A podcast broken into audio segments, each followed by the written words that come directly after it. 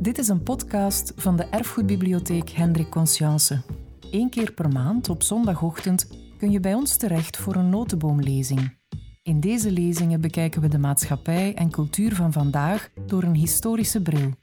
Je kan ze hier herbeluisteren. We wensen je heel veel luisterplezier. Dames en heren, vrienden, welkom op, de, op deze notenboomlezing in de reeks De Zeven Zeeën. Ik zou zeggen welkom aan land.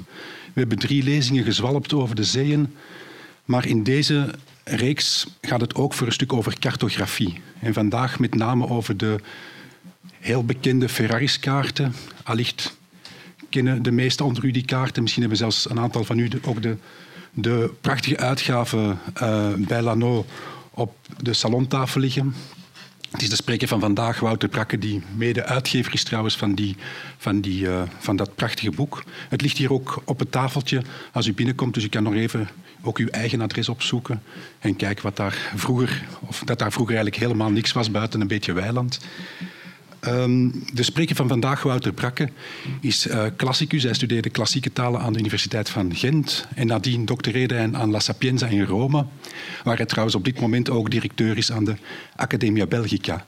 Hij is voorts ook buitengewoon hoogleraar aan de ULB, is uh, afdelingshoofd geweest van de afdeling prenten, uh, kaarten en de calcografie van de Koninklijke Bibliotheek in Brussel, waar hij nog altijd verantwoordelijk is voor de cartografie en zoals, zoals ik ook al zei, zij mede verantwoordelijk voor, voor het prachtige boekwerk dat u toch aanraadt om zelfs even in te kijken. Vooraleer ik het woord laat aan de, de spreker van vandaag, wil ik toch nog even uh, Steven van Impe bedanken, curator in de bibliotheek hier, ook curator van de tentoonstelling die eraan komt, de Zeven Zeeën, en van wie ik ook een lijst heb gekregen om deze lezingen voor te bereiden, waardoor, waardoor, ik een aantal, laten we zeggen, prominenten die ook voorkomen in de tentoonstelling, mede in de lezingenreeks heb kunnen integreren. Hij vervangt ook vandaag André Naar, de directrice van de instelling van de Erfgoedbibliotheek, en hij zal ook voor een korte uitleiding zorgen. Graag het woord aan Wouter Prakke en vergeet niet uw gsm's af te zetten. Dank u wel.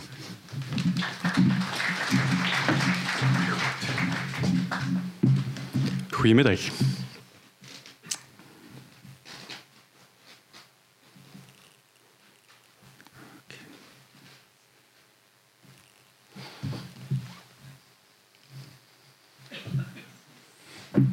Ik dank natuurlijk ook de organisatoren voor deze vriendelijke uitnodiging. De uitnodiging om hier vandaag over Ferraris te spreken. Ik heb begrepen dat deze lezingen hier in 2015 althans in het teken staan van de cartografie. Ze vormen denk ik een hele mooie aanloop tot het uh, internationale congres um, over de geschiedenis van de cartografie dat hier in juli dus in Antwerpen zal plaatsvinden. De Ferraris-kaart waarover ik het vandaag zal hebben, um, genoemd naar uh, de Ferraris, graaf de Ferraris, um, onder wiens leiding en in opdracht van uh, keizer Maria Theresia, nadien keizer uh, Jozef II vanaf 1770 de quasi-totaliteit van ons grondgebied voor de eerste maal op een uh, homogene, systematische wijze consequent is gekarteerd op een schaal van ongeveer 1 op 12.000. Zowel deze kaart uh, staat, heb ik gemerkt, jammer genoeg niet op het programma van het congres um, uh, van juli. het is inderdaad wel zo dat deze kaart al ruim aan bod is gekomen in vorige edities van het congres. Een ogenblik, ik probeer dat iets lager te krijgen. Kan dat zo? Nee, hier zo. Oké.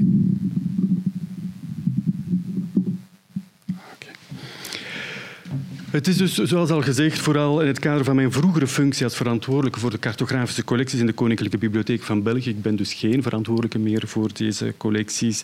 In het bijzonder in het kader van de uitgave van het facsimile van 2009 um, op initiatief van Lano uh, dat ik me met dit onderwerp heb beziggehouden.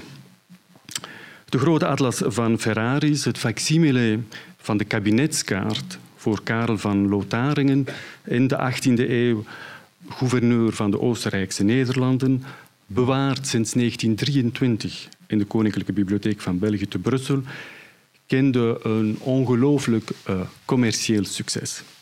In nog een jaar tijd werden ongeveer 15.000 exemplaren van die grote atlas uh, verkocht. Dat was goed voor drie oplagen. was vooral een commercieel succes voor Lano, veel minder voor de Koninklijke Bibliotheek. Succes dat dan nog werd, werd verlengd met een heruitgave op een iets handzamer formaat, ook stukken goedkoper in 2011. Dus dat facsimile blijkt um, over het algemeen goed onthaald te zijn geweest. Toch was ook wat uh, terechte kritiek te horen. Het was te groot, het was te zwaar, het was onpraktisch, maar vooral, het was weinig innoverend. Er bestond inderdaad al een facsimile van het exemplaar van Karel van Lotharingen. En het waren ongetwijfeld, daar ben ik het volmondig mee eens, um, interessanter geweest een ander handgeschreven exemplaar en in het bijzonder het exemplaar van Wenen, het derde handgeschreven exemplaar waarover ik het straks nog zal hebben, uit te geven. Nu, in de eerste plaats praktische problemen die de uitgave van een kaart mm, die niet in het bezit is van een Belgische instelling met zich brengt, maakt een dergelijk initiatief eigenlijk ondenkbaar.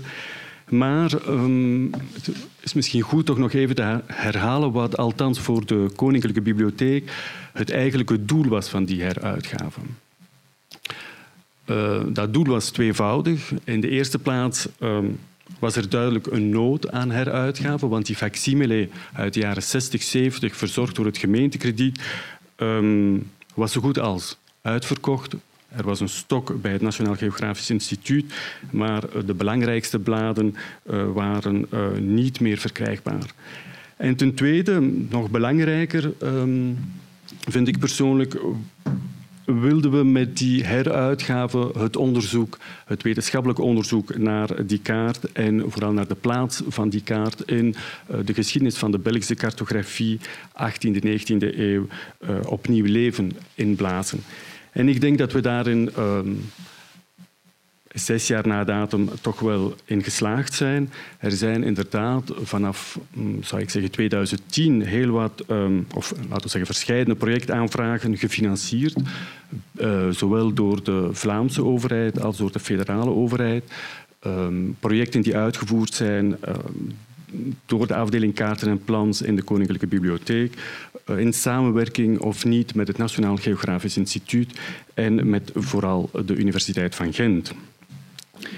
En vandaag wil ik um, kort de eerste resultaten van die onderzoeken belichten um, op twee punten. Enerzijds de rol die de Franse kaart van Cassini, dus de eerste officiële kaart van Frankrijk in de, in de totstandkoming van de kabinetskaart van Ferraris zou gespeeld hebben. En anderzijds de rol die de Ferraris-kaart dan zelf zou gehad hebben in um, de evolutie van de Belgische cartografie in de 19e eeuw. Eerst dus enkele woorden over de Ferraris-kaart en haar facsimiles. Um, Ferraris kaart, vandaag staat dat... Ja, ik wil daar een aantal... Voor velen zal het misschien een korte herhaling zijn, maar ik wil hier een aantal accenten leggen die um, misschien minder bekend zijn, maar uh, die volgens mij althans toch wel uh, de moeite waard zijn om die even um, te herhalen. De Ferraris-kaart, dat begrip Ferraris-kaart staat inderdaad vandaag synoniem met de kabinetskaart, carte de cabinet, genoemd want bestemd voor keizer en kabinet. Handgeschreven kaart, 275 bladen op een schaal, zoals ik al zei, van ongeveer 1 op 12.000. Hier heb je de assemblage die we maakten in der tijd voor de tentoonstelling die we toen inrichten.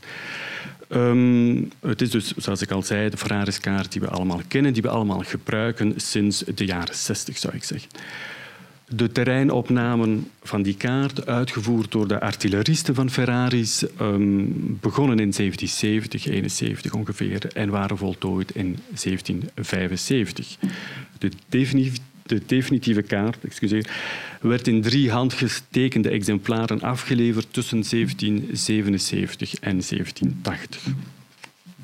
We hebben daar dus het, uh, in de eerste plaats het Nederlandse exemplaar dat vandaag in Den Haag wordt ge uh, gemaakt, uh, wordt bewaard. We hebben het Weense exemplaar En we hebben het Belgische exemplaar zoals wij dat kennen dankzij beide facsimiles. Kaarten zijn in stukken gesneden, op geel linnen gekleefd, in tweeën of in vieren gevouwd. Daar is af en toe, wanneer het om grote uh, geografische entiteiten ging, nog een stuk aan toegevoegd. Um, in de linkerbovenhoek staat dan het wapen van de bestemmeling. Hier hebben we uh, links het wapen van Karel van Lotharingen, rechts het wapen van de keizer.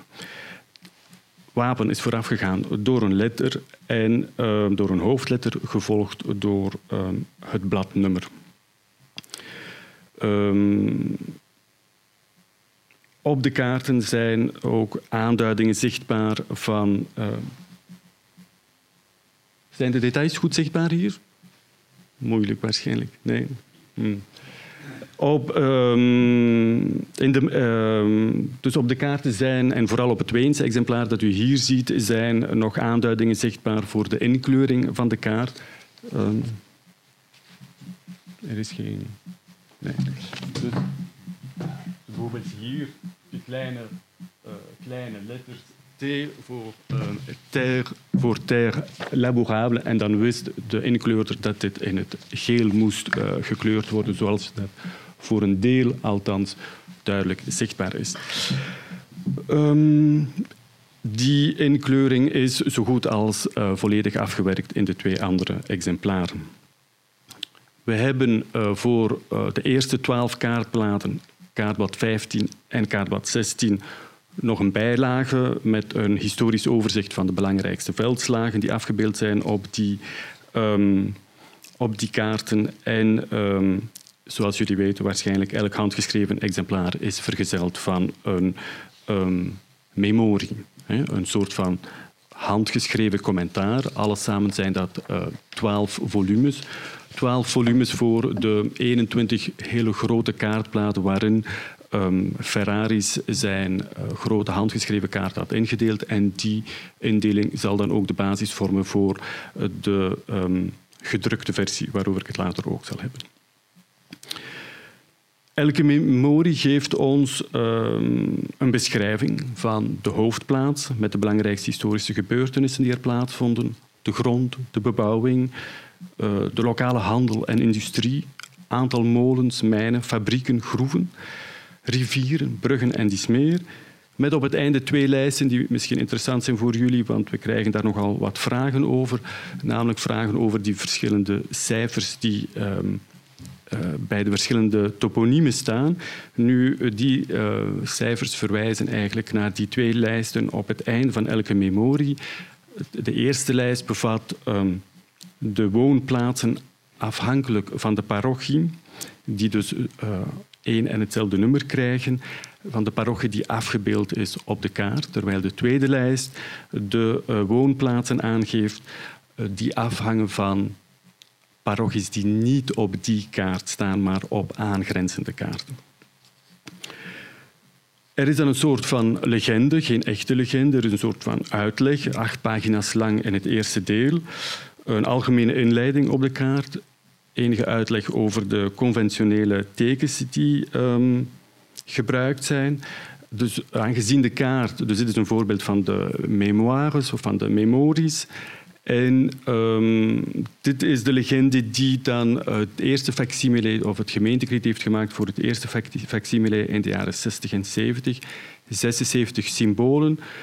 Um, voor de, het facsimile van 2009 is dat um, uitgewerkt, onder andere op basis van een legende die is gemaakt voor het boek België in kaart, de evolutie van het landschap in drie eeuwen cartografie, eveneens een uitgave van Lano. En dan in 2009 is er een studie gemaakt, een grondige studie over het gebruik van conventionele tekens op de kaart van Ferraris. En um, dus van 59 tekens zijn we naar 194 tekens overgestapt. Dat is het gevolg van een mm, doorgevoerde diversifiering van de verschillende puntelementen, vooral van de verschillende gebouwen, maar ook het gevolg van um, het feit dat men uh, rekening is gaan houden met de taal, zoals u hier kan zien, en uh, met um, uh, zelfs de grootte van de lettertekens die gebruikt zijn.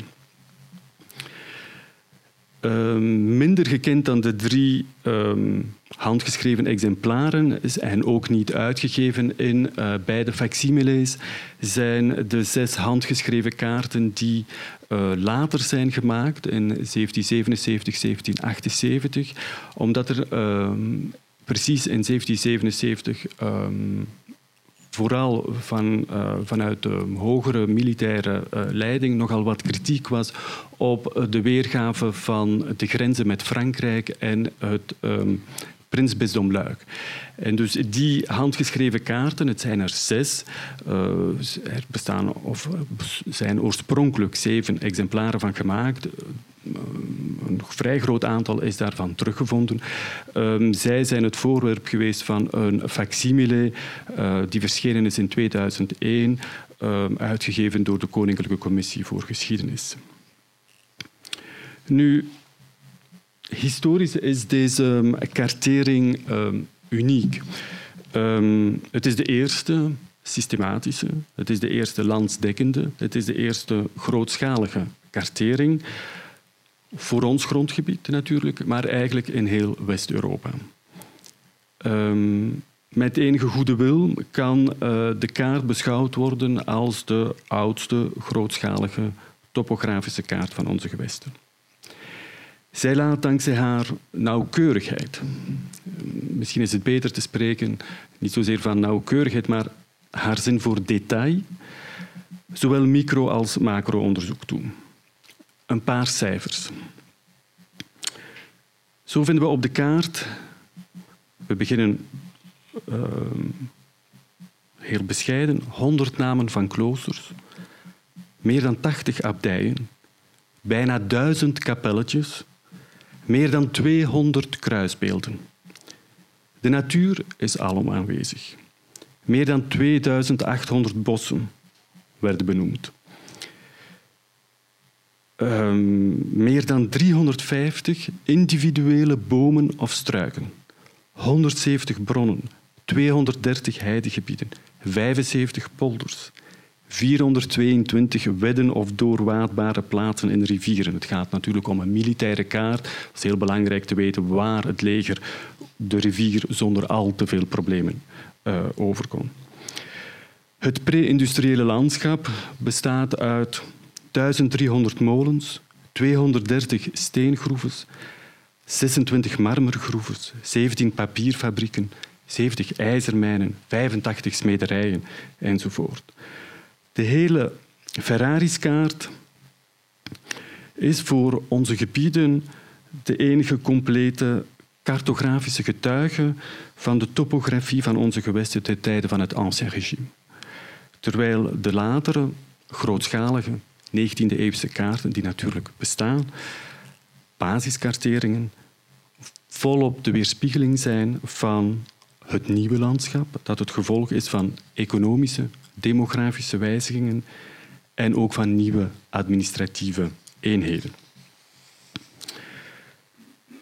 Het succes van beide facsimiles, hun verspreiding op grote schaal, de publicaties uit de jaren 60 en 70 gewijd aan het exemplaar van Karel van Lotharingen, andere studies, al dan niet voor het grote publiek, lokale studies, studies over grondgebruik en andere, hebben bijna doen vergeten dat de Ferrariskaart meer is dan het exemplaar van Karel van Lotharingen, meer ook dan de handgeschreven kabinetskaart. En het is misschien goed te onderstrepen dat tot voor de teruggave van het exemplaar bestemd voor Karel van Lotharingen, begin jaren 20, tot dan bezat België dus geen kabinetskaart, geen handgeschreven kaart.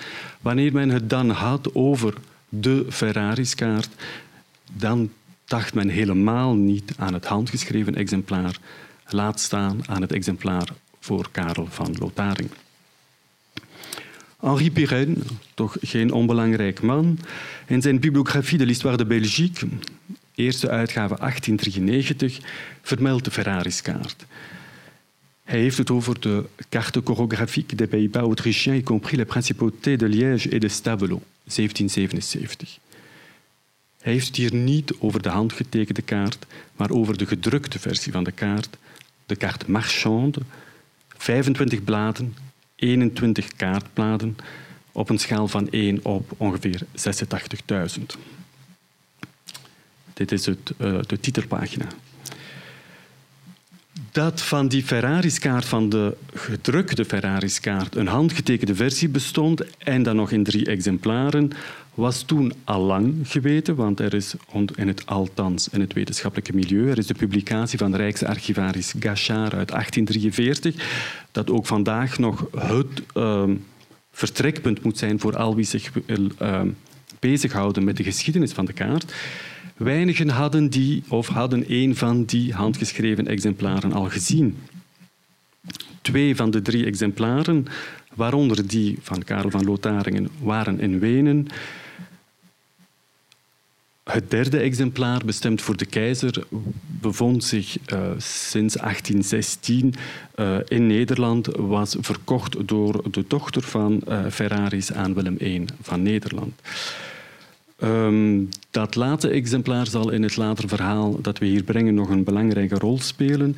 Het werd rond 1850 uh, gekopieerd. Er werd een kalk van gemaakt, um, die ook tot vandaag nog uh, bewaard wordt in het Nationaal Geografisch Instituut te Brussel.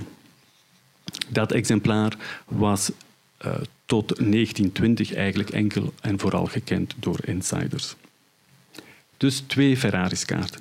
Kabinetskaart en carte marchande. De relatie tussen beide is vrij eenvoudig. De carte marchande is een uh, gedrukte, sterk vereenvoudigde versie van de eerste, ongeveer zevenmaal kleiner. Daar staat dus ook veel minder informatie op. En we hebben van die kaart meerdere staten, omdat die uh, aangepast is uh, na de opmetingen van 1777, 1778. Die, uh, de koperplaten voor die um, gedrukte versie bevinden zich vandaag in de calcografie van de Koninklijke Bibliotheek te Brussel. Zij werden in 1949 door Nederland aan het Militair Geografisch Instituut, de voorloper van het Nationaal Geografisch Instituut, geschonken. En die heeft die koperplaten uh, onmiddellijk in depot gegeven uh, aan de Koninklijke Bibliotheek. De, nog een aantal beelden misschien. Dus dit is een, uh, een algemeen overzicht. Um, het is een van de 25 kaartbladen van uh, de gedrukte versie. Geeft een algemeen overzicht van de zuidelijke Nederlanden. U ziet het enorme uh, schaalverschillen met de handgetekende versie die we zo net zagen. En hier heeft een mooi beeld ingekleurde versie die ook gebruikt is voor de inleiding op het facsimile van 2009 met um, de... Um, de schenking van uh, de eerste, het Nederlandse exemplaar in 1777 aan keizer Jozef II. We houden het daar vrolijk bij. De kabinetskaart van Karel van Lotharingen, zoals ik zei, komt in de jaren 20 naar België. Hoe komt dat en uh, wie heeft daar een rol gespeeld? Uh, het is een, misschien een detail in de geschiedenis van de kabinetskaart. Ik wil hier toch iets uitgevoerder op ingaan, omdat um, die teruggave door Wenen van, die, van dat toch belangrijke document um, te danken is aan het uh, initiatief, de persoonlijke inzet van één iemand, uh, Al ik zeg het op zijn Frans, hij was zelf Franstalig, is eigenlijk van Gent afkomstig. Albert Tiberghien was adjunct conservator bij de Koninklijke Bibliotheek. En um, Waarom wil ik het hier vooral in deze instelling over die man hebben? Omdat het toch misschien in een wat extreme vorm, zoals jullie zullen zien, eh, de missie illustreert van de Nationale Bibliotheek en tegelijk ook van een erfgoedbibliotheek. Wat heeft Tiberghien gedaan? In december 1918, een maand, minder dan een maand na de wapenstilstand, schrijft Tiberghien drie brieven naar minister Roland Jacquemin gevolmachtigd afgevaardigde voor België op de vredesconferentie. Hij geeft hem een lijst van cartografische documenten die België zou kunnen terugeisen. Waarom? Het gaat om documenten die Frankrijk in de, op het eind van de 18e eeuw, begin 19e eeuw, um, heeft meegenomen bij um, de aftocht. Voor zover ik dat gevolgd heb vanuit Rome, heb ik de indruk dat staatssecretaris Sleurs gelijkaardige stappen wil ondernemen. niet zozeer voor cartografische documenten, maar voor andere um, belangrijke documenten. Um, Minister Rollin antwoordt hem op een vriendelijke manier, maar uh, laat uh, verstaan dat hij het allemaal zelf mag doen. In 1919, op basis van het verdrag van Saint-Germain-en-Laye, kan België aan de Commissie voor Restitutie de originele um, handgeschreven exemplaren van de Ferraris-kaart uh, terugvragen. Hij schrijft een memorie waarin hij duidelijk maakt dat, waarin hij aantoont dat de kaart in België gemaakt is, door Belgen en ten koste van de Belgische bevolking. Dat verzoek bereikt op die manier, dankzij die memorie, al heel vlug het Vredescongres te Parijs. Oostenrijk biedt weerstand, maar tevergeefs. Op, op 30 maart 1922 wordt de zaak gepleit uh, door meester De Mot, wordt bijgestaan door twee uh, bibliothecarissen van de Koninklijke Bibliotheek. Zes maanden later kunnen uh, conservator uh, van het Penningenkabinet te Brussel en de hoofdconservator de documenten gaan halen. In 1923 publiceert Tiberghien een eerste notitie over de kaart in het Belgisch tijdschrift voor filologie en geschiedenis. Het is opmerkelijk dat in het biobibliografisch repertorium van het wetenschappelijk personeel van de Koninklijke Bibliotheek, uitgegeven in de jaren 60, over Tiberghien zo goed als niet wordt gesproken. Een en ander is het gevolg van het conflict tussen Tiberghien en Louis Paris, hoofdconservator van 1919 tot, 1923, tot 1929. In 1923, precies het jaar waarin dat belangrijke cartografische document terugkomt naar België dankzij het werk van Tiberghien, wordt de man de leiding van de, uh, het cartografisch depot ontnomen. Wat aan de basis ligt van het conflict tussen beiden is moeilijk precies te achterhalen. Hier ziet u een van de brieven geschreven en getekend door uh, Paris. Ik laat u dat lezen. Um, ze verwijten hem of verweten hem onder andere nalatigheid in het bestuur van de dienst, cartografie. De eigenlijke reden, achterliggende reden, was waarschijnlijk dat Tiberghien, doctor in de wetenschappen um, van de Universiteit van Gent, uh, te veel wetenschapper was, te veel onderzoeker was, te weinig catalograaf. Althans, naar de zin van de toenmalige directie. Die directie gaat ook niets doen met um, met die belangrijke aanwinst. Het is pas in 1930 dat voor het eerst op een tentoonstelling naar, georganiseerd naar aanleiding van het Internationale Congres voor Geografie, dat in Brussel, Antwerpen en Luik wordt gehouden, dat een aantal bladen worden getoond. Daarna wordt de Ferraris-kaart nog heel sporadisch uitgehaald. Uh, onder andere in 1976, wanneer uh, het facsimile, het eerste facsimile uitgegeven door het gemeentekrediet, um, afgerond is. En dan natuurlijk in 2009, waar wij onder andere deze kaart hebben gepresenteerd. Ik dacht dat het misschien wel interessant was voor het publiek van vandaag.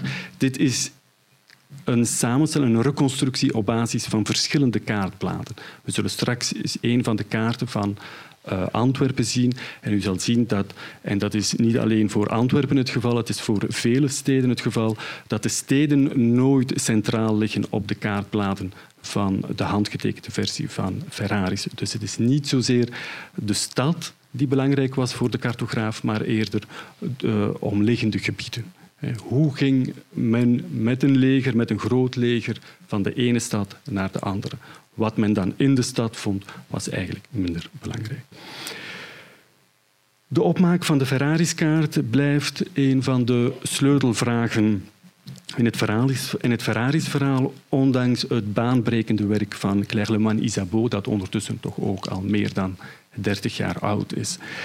We vatten hier kort de bevindingen van uh, Claire Lemoine uh, samen, uh, brengen een aantal nuances aan die het resultaat zijn van onderzoek gefinancierd door het Fonds voor Wetenschappelijk Onderzoek in Vlaanderen. In 1769, gesterkt door zijn ervaringen met de kartering van het Zonienwoud in opdracht van Karel van Lotharingen en op uh, aansporen van, de, uh, van de gouverneur, gaat um, Ferraris een voorstel doen aan het keizerlijke hof um, naar Frans model.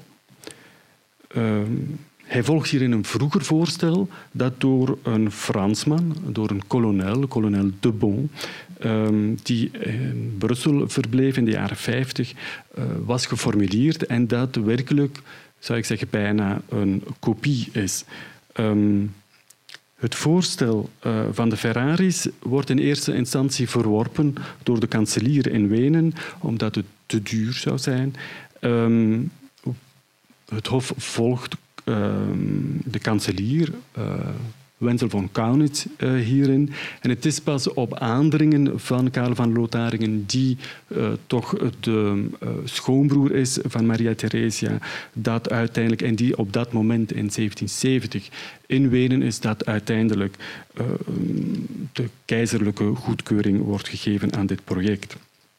Vertrekpunt is heel belangrijk. We komen aan de, Cass de Cassini-kwestie, zou ik zeggen. Um, vertrekpunt voor die kaart van de zuidelijke Nederlanden uh, zou de nieuwe kaart uh, van Frankrijk zijn, opgemaakt door Cassini de Thury. Nu, die kaart. Um, die kaart. Um,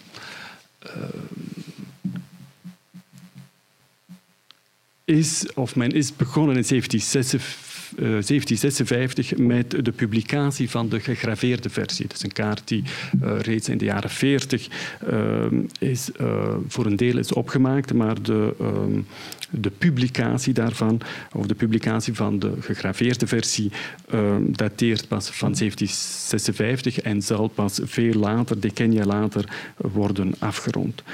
Um, waarom is die kaart zo belangrijk? Omdat zij, zoals u hier kan zien, een wetenschappelijk ondersteunde geodetische basis heeft door haar nauwkeurige uh, geometrische beschrijving, door een netwerk uh, van uh, driehoeken die César François Cassini de Thury samen met zijn neef Maraldi, um, Giovanni Domenico Maraldi, um, heeft uitgedacht. Deze triangulatie was voor het eerst gepubliceerd in 1744. Um, dat is ook de datum die u, die u hier vindt uh, op dit exemplaar. Maar dit exemplaar moet um, uh, veel later gedateerd worden. Uh, dateert hoogstwaarschijnlijk van na 1748. Precies omdat naast de Franse driehoeken voor het... Um, westelijke en noordelijke deel van onze gebieden eveneens een aantal driehoeken zijn uitgetekend. En die driehoeken kunnen pas uitgetekend zijn geweest wanneer um, de Fransen onze gebieden zijn, ingevallen, zijn binnengevallen uh, na 1740 40, wanneer onder andere Frankrijk uh, Oostenrijk de oorlog verklaard heeft omwille van de opvolging uh, van Karel VI door zijn dochter Maria Theresia. Uh, wij spreken dan van de Oostenrijkse successieoorlog. Um, het is tijdens die invallen en naarmate het leger, het Franse leger, onze gebieden bezet, dat um, de militaire ingenieurs, bijgestaan door Cassini, het driehoekennetwerk uh, kan uh, uitbouwen voor onze gebieden. Het is inderdaad opvallend hoezeer onze gedrukte kaart, de carte marchande of carte chorographique, zoals uh, zij ook wordt genoemd, volgens hetzelfde plan, dezelfde principes werd gerealiseerd als die welke aan de basis lagen van de kaart van Frankrijk opgemaakt door Cassini. Vooral dezelfde schaal valt op en ook de grafische weergave. Hier heb ik een uh, voorbeeld van, uh, van een grensgebied. Waarom dat grensgebied? Omdat, um, daar kom ik uh, zo meteen op terug, um, de band tussen beide kaarten um, is ook door beide auteurs uh, meermaals onderstreept, zowel door Cassini als door uh, Ferraris. Cassini, Cassini, doet dit onder andere in zijn uh, Relation d'un voyage en Allemagne, een werk gepubliceerd in 1775, dus lang na het begin van zijn van van zijn opmetingen, zou ik zeggen. En Ferraris doet dat onder andere heel expliciet in de inleiding op zijn carte marchande. Toch um, hebben recente studies aangetoond dat het gebruik van Cassini's werk door Ferraris heel beperkt moet zijn geweest. Um, inderdaad, zoals hij zelf schrijft, heeft hij die triangulatie gebruikt voor het uitschrijven van zijn project. Voor de eigenlijke kartering heeft hij die zo goed als niet gebruikt, blijkt nu. Behalve dan voor het grensgebied, zoals hier te zien is. Behalve voor het grensgebied met Frankrijk, waar uh, we gemerkt hebben dat de positie van de steden uh, dezelfde berekeningen uh, volgt die uh, Cassini gepubliceerd heeft, precies in de marges van uh, deze kaart. U ziet links en rechts van de kaart een hele lijst met uh, namen van steden met hun coördinaten. En terwijl voor gans de zuidelijke Nederlanden die co coördinaten niet zijn gevolgd, is dat blijkbaar voor um, de grenssteden wel gebeurd conclusie van de studie is dat Ferrari dus die naam uh, Cassini vooral om commerciële redenen gebruikt heeft. Dus omdat Cassini inderdaad in die periode, in de jaren 70, al uh, internationaal bekendheid had ver verworven.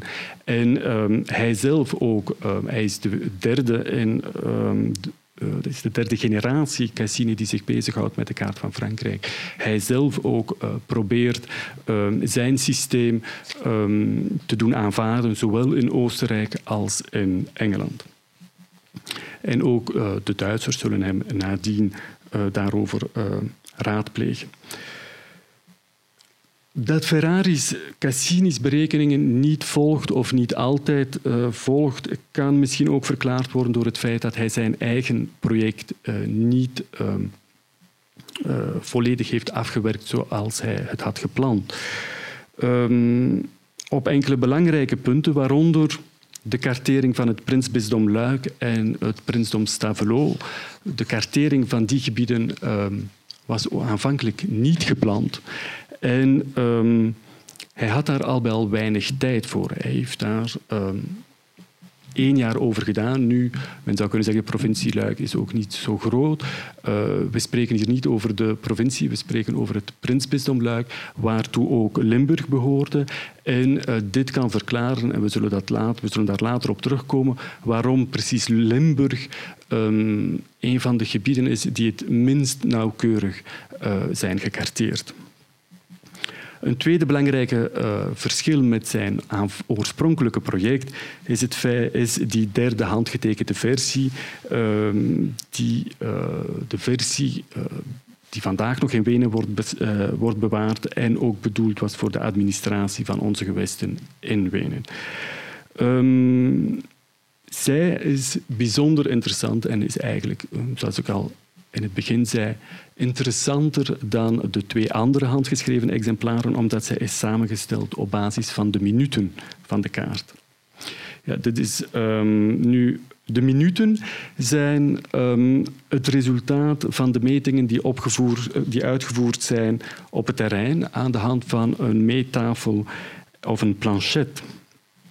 En hier heeft u een voorbeeld van uh, opmetingen uh, op het terrein. Uh, het is in een uitgave van 1775, dus werkelijk um, min of meer gelijktijdig met de uh, opmetingen door Ferraris. Het is natuurlijk een Frans werk. Um, met hier een illustratie van hoe dat precies werkt met een planchet. Dus het is vrij eenvoudig. Je begint uh, met natuurlijk je planchet op een statief te plaatsen. je, je oriënteert het met een kompas naar het noorden. Nu, min of meer het noorden, niet noodzakelijk het kaartnoorden. Uh, inderdaad, de, we hebben gemerkt dat op de handgeschreven exemplaren er een afwijking is van ongeveer 28 graden naar het westen. En dan um, begin je dus met, uh, je vertrekt uit één punt, punt A in dit geval.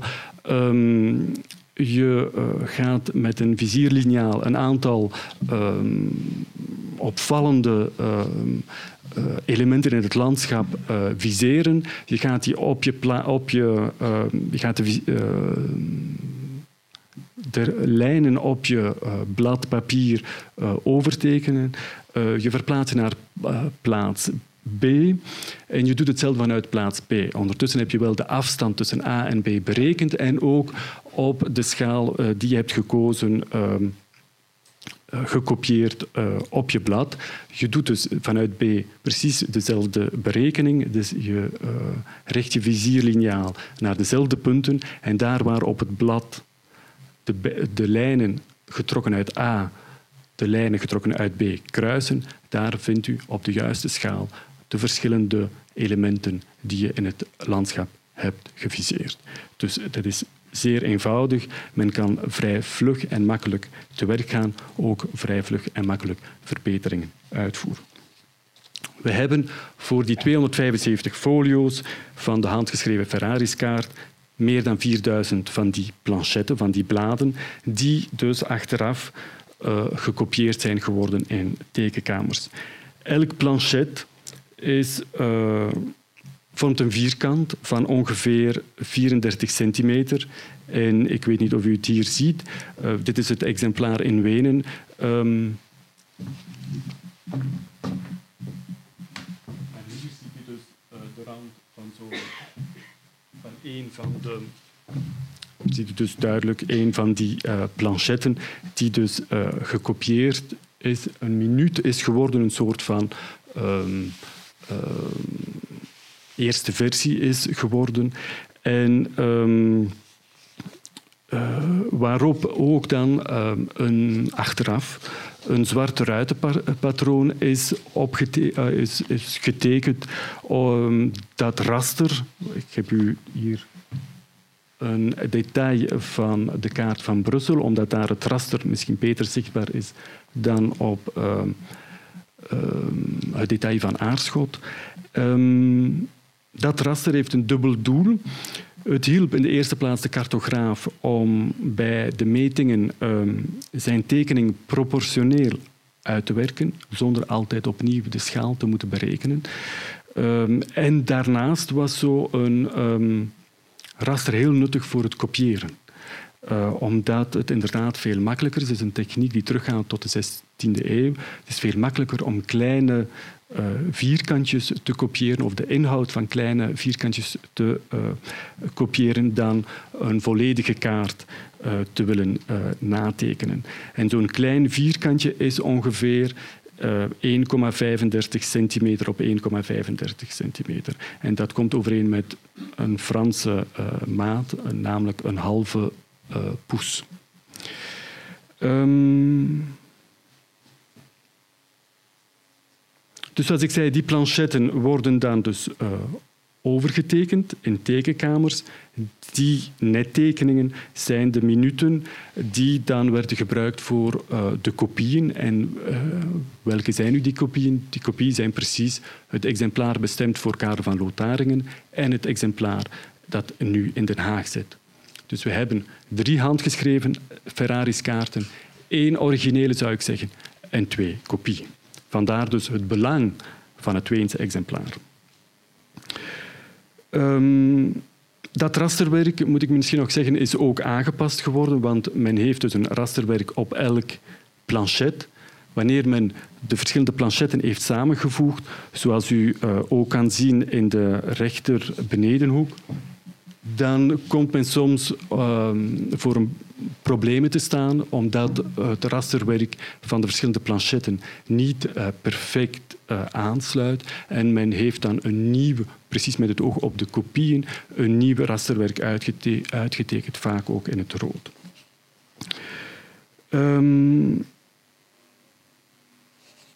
er is op het Nederlandse exemplaar nog een tweede uh, ruitenpatroon zichtbaar dat niets met het eerste te maken heeft. Dus ik heb hier op het detail van Brussel de verschillende uh, rasters uh, op de drie handgeschreven kaarten overgetekend. In blauw uh, heeft u de het raster van het Weense exemplaar dat ook de grondkaart levert. In het geel Ehm, het raster van het Belgische exemplaar, in het groen het raster van het Nederlandse exemplaar. En u ziet dat het groene uh, raster sterk verschilt, vooral in de buurt van um, en voor, voor de stad zelf. Het is een volledig nieuw raster, um, zoals dat ook duidelijk zichtbaar is in een kaart in het kaartblad van Leuven, dat uh, nog niet zo lang geleden opnieuw is uh, teruggevonden. Dat was, is jaren, decennia lang uh, verloren gewaand. En daar voor de stad Leuven ziet u in potlood een volledig afzonderlijk raster waaruit blijkt enerzijds dat um, de steden een bijzondere behandeling hebben gekregen, maar een bijzondere behandeling vooral in de uh, eh, 19e eeuw, wanneer hoogstwaarschijnlijk um, het Nederlandse exemplaar um, gediend heeft ter voorbereiding van de, uh, van de metingen uitgevoerd vanaf 1815, 1815 tot 1830 door de uh, militaire verkenning, dus door de Nederlanders in onze gebieden. Goed. Um,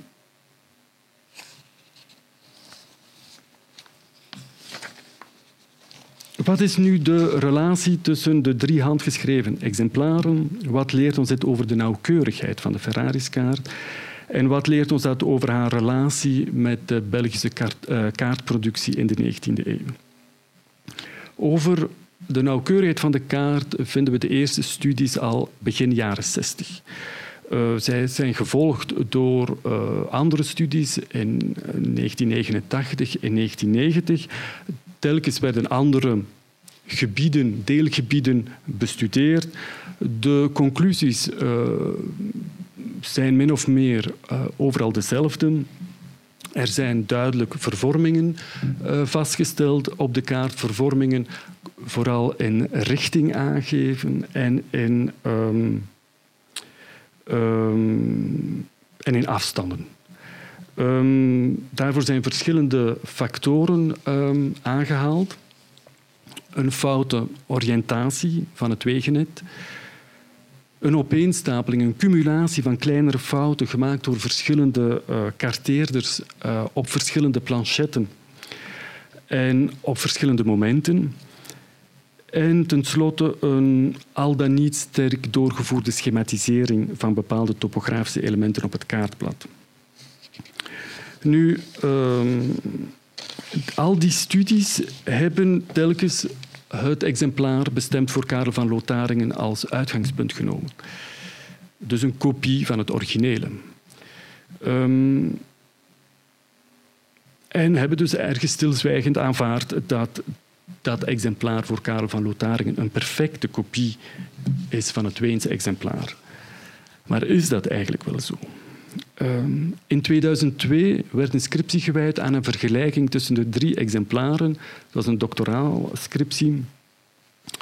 Jammer genoeg werd daar uh, Limburg als uh, uh, deelgebied eh, gekozen voor eh, het vergelijkend onderzoek. Zoals we hebben gezien, Limburg is niet echt goed gekarteerd of is aan, in elk geval minder goed gekarteerd dan de andere.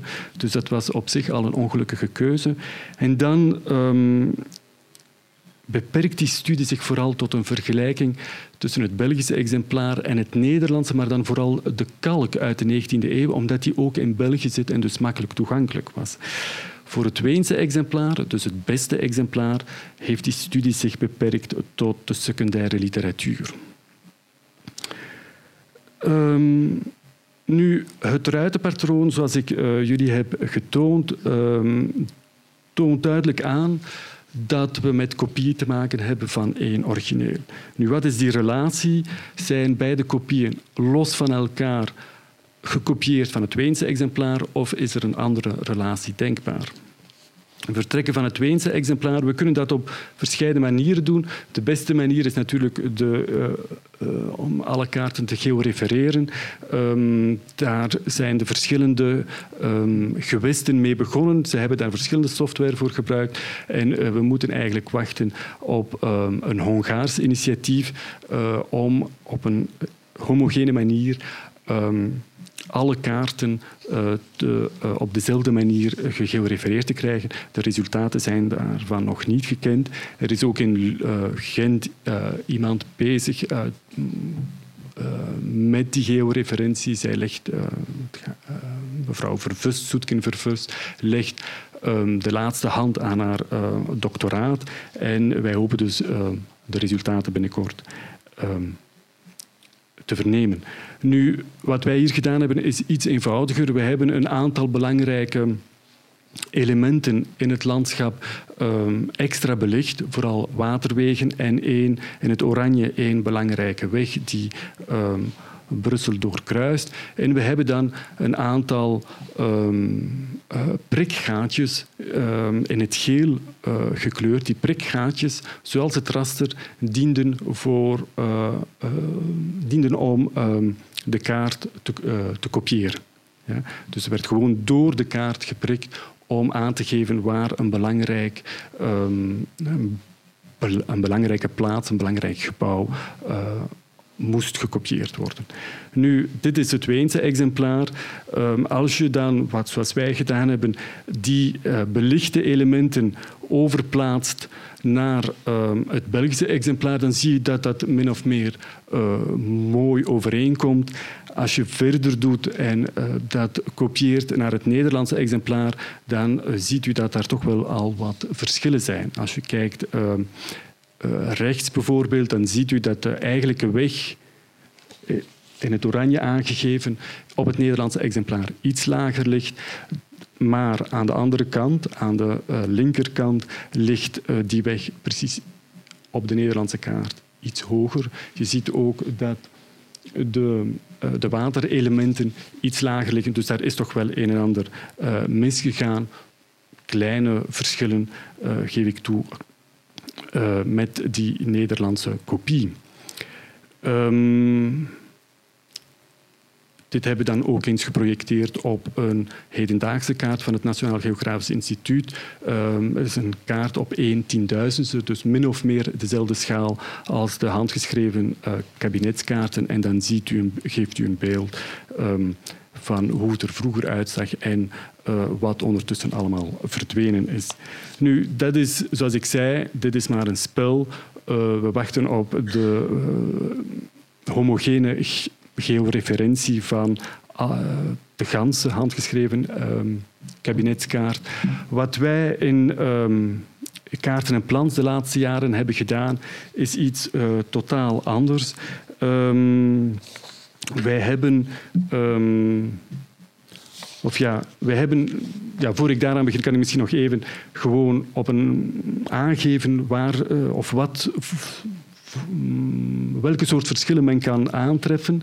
Um, we, hebben, we vertrekken altijd van het kaartblad van Antwerpen, een van de kaartbladen. We hebben daar de linker benedenhoek uitgenomen. We vertrekken uh, bovenaan met het Weense exemplaar. Dan hebben we het Belgische en dan het uh, Nederlandse exemplaar. En hier, ik hoop dat het uh, detail groot genoeg is, maar er is al één belangrijk verschil dat je opmerkt. Dus wat je hier ziet, is dus de streek van Deurne. Je ziet uh, rechts uh, het Rivierenhof met het uh, Sterkshof. Hier en hier, dat vind je telkens terug op de twee andere exemplaren.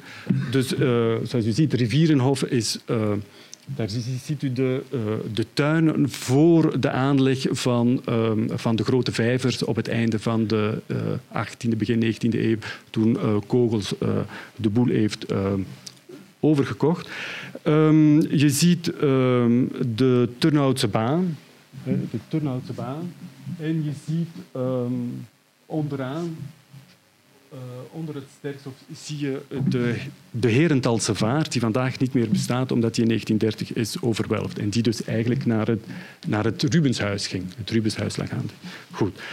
Um, dus dat is zowat uh, de zone. Um, nu, een belangrijk verschil in de drie is dat, bijvoorbeeld, er een fout is in het Nederlandse exemplaar wat betreft um, de Herentalse vaart. De Herentalse vaart die hier het groot schijn wordt genoemd. En het groot schijn, zoals u weet, loopt, um, loopt hier. Dus gaat naar het noorden en volgt, het is, uh, de ring volgt eigenlijk het groot schijn, terwijl uh, de Herentalse vaart richting centrum gaat. Dus dat is een belangrijke fout, tenminste in het kopiëren. En uh, op die plaats enkel en alleen in het Nederlandse exemplaar. En als je dan gaat kijken naar hele kleine details, ook in dezelfde in dezelfde kaart, dan zie je dat, um, ik ga daar heel vlug over, dan zie je uh, dat um, er bepaalde cijfers uh, die aanwezig zijn op, de, op het Weense exemplaar, vooral in de stad, niet voorkomen um, op de twee andere exemplaren. Je ziet anderzijds dat daar waar het Weense exemplaar genoegen neemt met de vermelding, met een eenmalige vermelding van een, van een cijfer, de andere kaarten dat cijfer vier, vijf, zes keer herhalen. Um, je ziet dat uh, er een andere invulling is van de percelen, vooral op de Nederlandse kaart. Hier, vergelijkt met de andere. Um, je ziet, um, ook als je andere kaarten betrekt bij de vergelijking, dat uh, soms een weg is weggevallen, dat de opdeling in percelen verschilt, dat toponiemen ontbreken, dat relief anders is uitgebeeld. Dus wat deze vergelijking duidelijk maakt, is dat er nogal wat verschillen zijn. Kleine, minder uh, belangrijke, belangrijke verschillen. Vooral in het gebruik van conventionele tekens.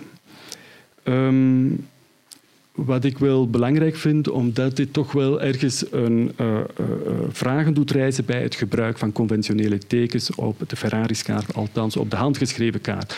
Want, en het feit dat um, Ferrari is precies geen legende gebruikt voor de handgeschreven kaart, heeft um, ongetwijfeld te maken met het nog sterk figuratieve karakter van die handgeschreven kaart.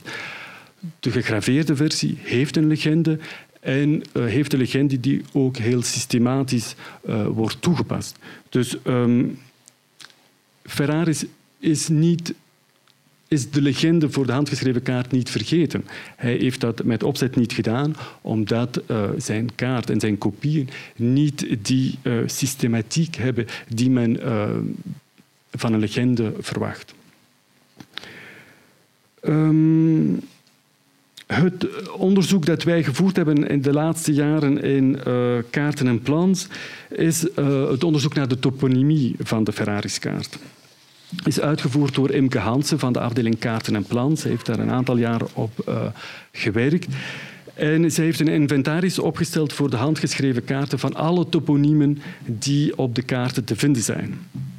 Zij heeft een inventaris van 32.000 taalelementen in het Frans, Duits en Nederlands.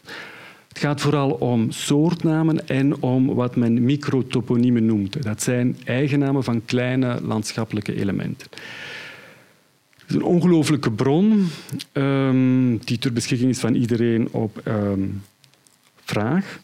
Um, het is een bron, een bron, die natuurlijk in de eerste plaats belangrijk is voor de historische toponymie. Het merendeel van de toponiemen heeft immers een, wat men noemt een appellatief voorstadium. Dat wil zeggen dat ze dus in het uh, nabije of verre verleden zijn ontstaan uit soortnamen, uit appellatieven, eh, die verwijzen naar al dan niet verdwenen ruimtelijke of sociale werkelijkheden. Verwijzingen naar sociale werkelijkheden, hier heb ik er een aantal opgezocht en we hebben daar ook een mogelijk benoemingsmotief aan toegevoegd, um, omdat ze nogal uh, grappig zijn.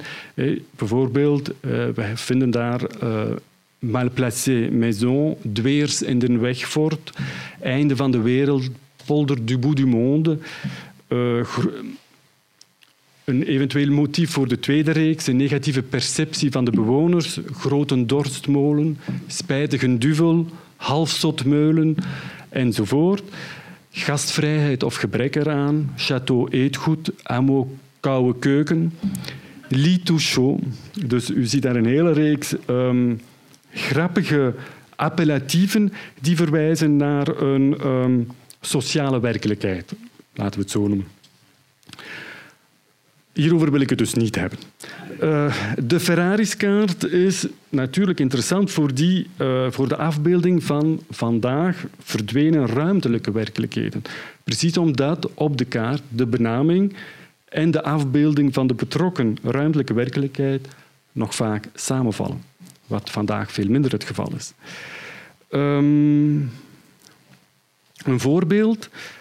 De Molenstraat bij Kasterlee ten tijde van Ferraris het gehucht Molenstraten, genoemd naar de molen die inderdaad in het midden van het, van, de, van het dorp, van het gehucht stond. Maar ook ten tijde van Ferraris was die ruimtelijke werkelijkheid soms al verdwenen.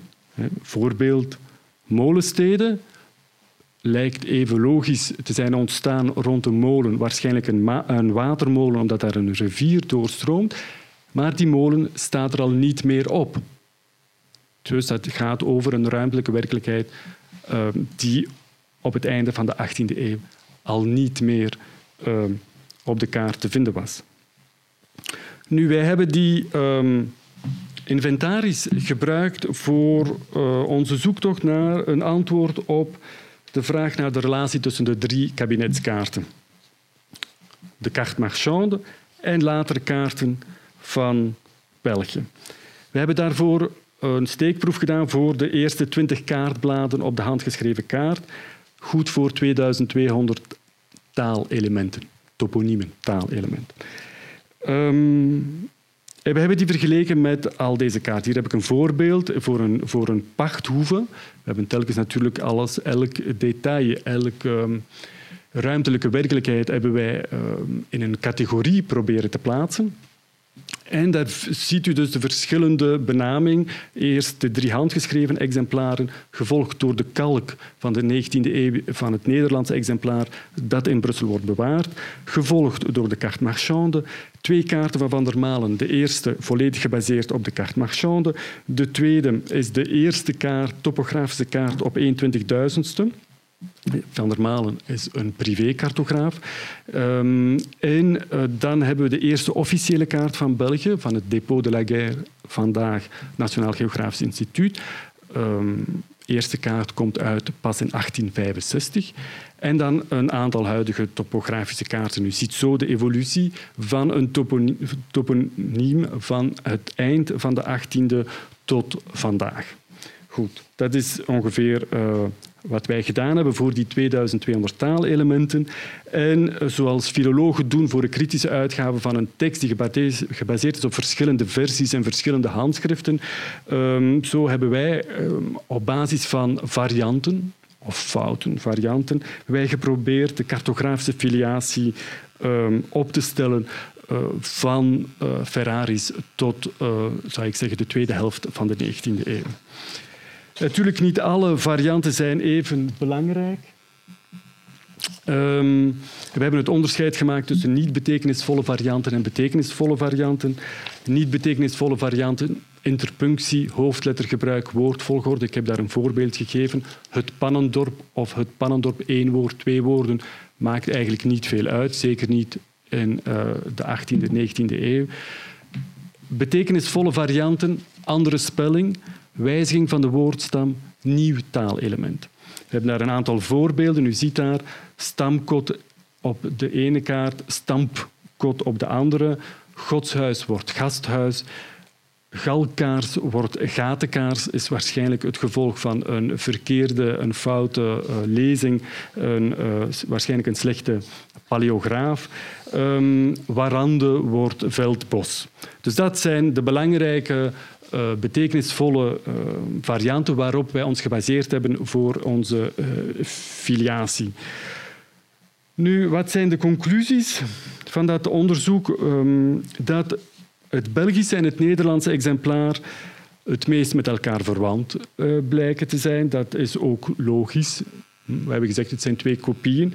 Zij hebben, ongeveer, zij hebben meer dan 75 procent van de plaatsnamen gemeen. Meer dan 66, bijna letterlijk.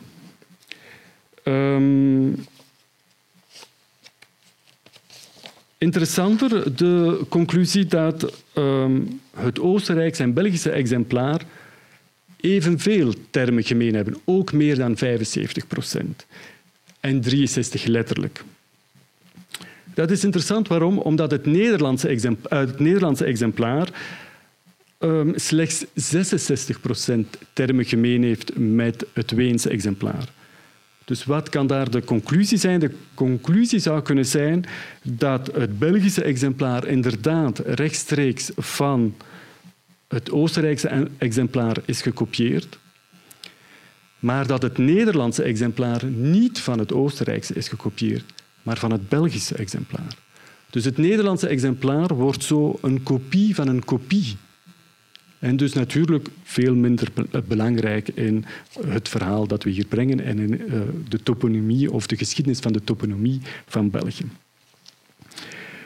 Dan hebben we onze vraag gesteld welke van de drie exemplaren aan de basis ligt van de carte marchande, dus van de gegraveerde kaart. De carte marchande is de verkleinde versie, gegraveerd, kleinere schaal, veel minder toponiemen natuurlijk. Ongeveer 65 procent van de toponiemen van de handgeschreven kaart is bewaard gebleven op de gegraveerde kaart. Nu, wij hebben ons vooral gericht op de vergelijking van toponiemen van steden, gehuchten en dorpen, omdat dat natuurlijk uh, binnen de categorie toponiemen toch wel de, uh, de belangrijkste subcategorie was die uh, bijna systematisch is overgenomen voor de carte marchande. En voor die eerste twintig bladen hebben we ongeveer 450 steden, dorpen en gehuchten. En inderdaad, de carte marchande neemt die bijna allemaal over. Een tiental niet. Um, nu, uit de vergelijking blijkt dat de carte marchande en het Belgische exemplaar, het exemplaar bestemd voor Karel van Lotharingen, bijna 85 procent plaatsnamen of mm, taalelementen gemeen hebben. Dus er is een duidelijke link tussen dat handgeschreven exemplaar en de carte marchande, want de relatie tussen de carte marchande en de twee andere handgeschreven exemplaren is veel minder uh, evident.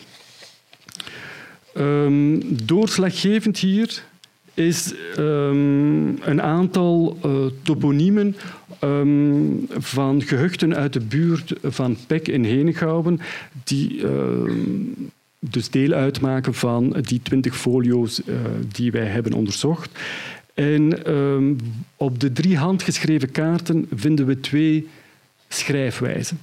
Uh, links ziet u de schrijfwijze op uh, het Weense exemplaar en dat vinden we ook terug op het Nederlandse exemplaar. Rechts ziet u de schrijfwijze op het Belgische exemplaar en u ziet dat daar een groot verschil is.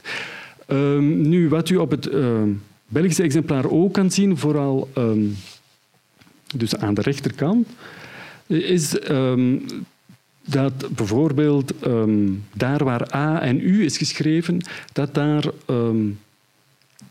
gegomd is geworden.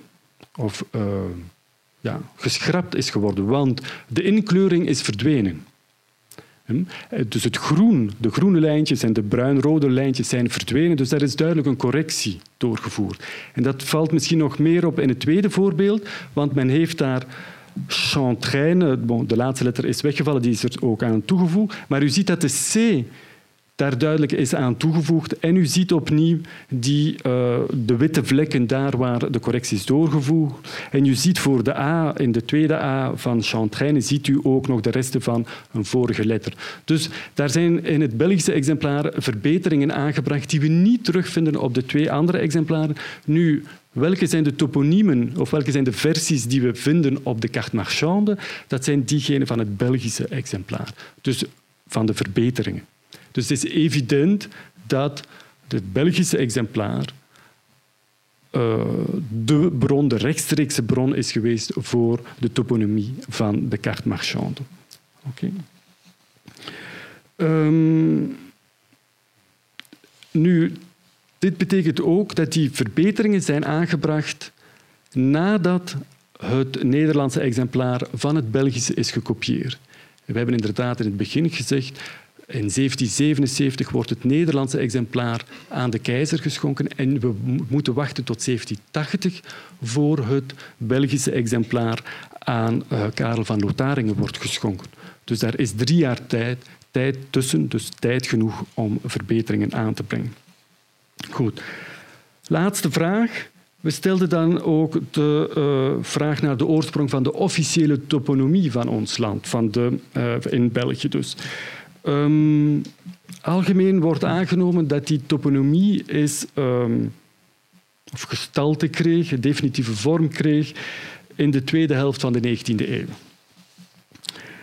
omdat dan precies de officiële kaarten, uitgegeven door wat vandaag het Nationaal Geografisch Instituut uh, wordt genoemd, uh, werden gepubliceerd. Twee bronnen uh, voor de toponymie van die kaarten zijn de kaarten die in die periode natuurlijk in het instituut voorhanden waren.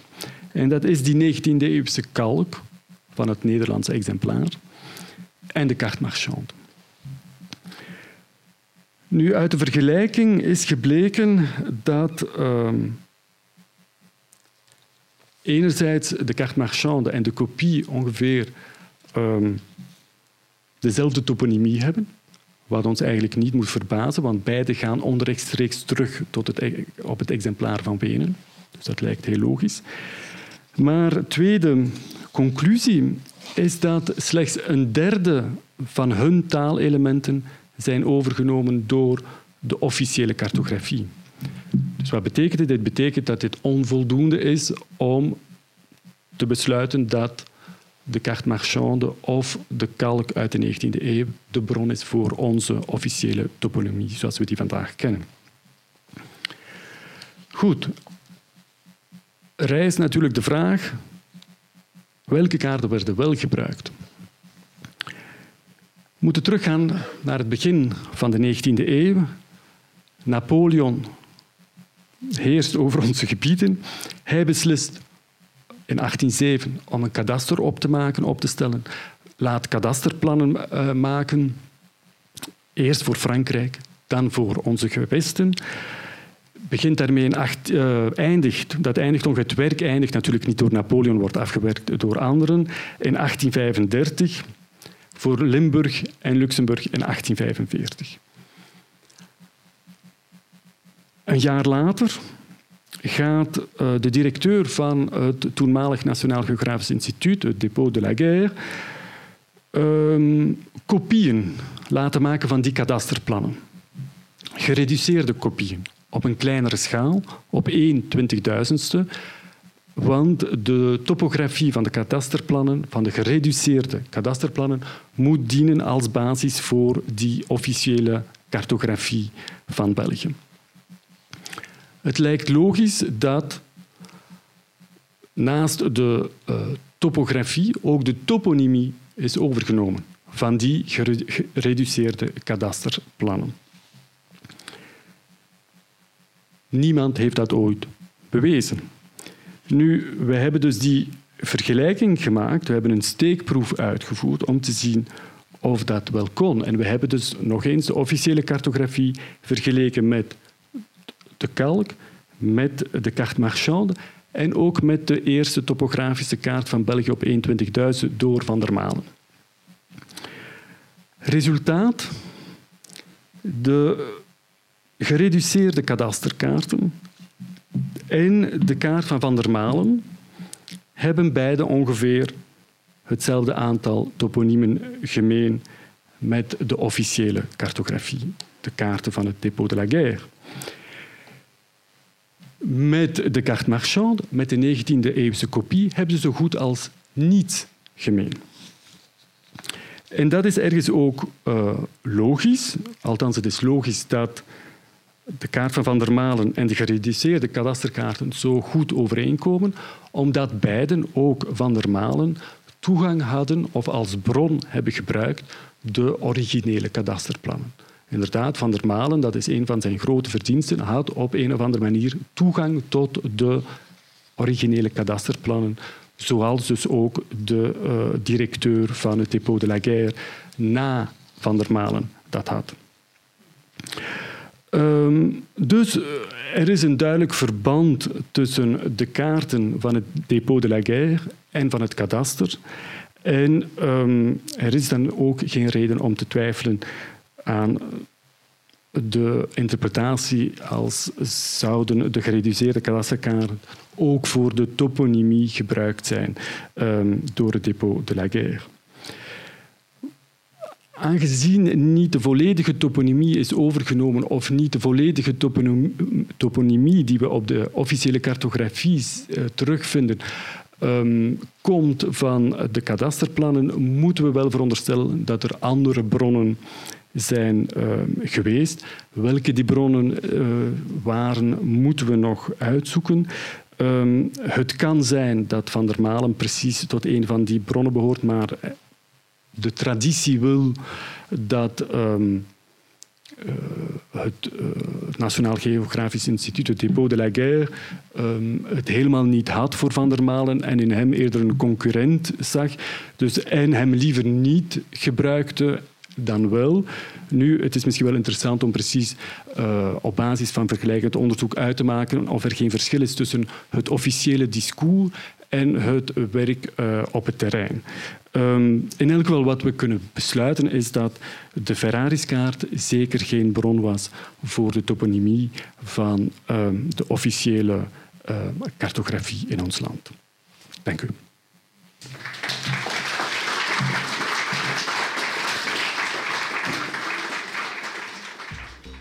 Je luisterde naar een podcast van de Erfgoedbibliotheek Hendrik Conscience.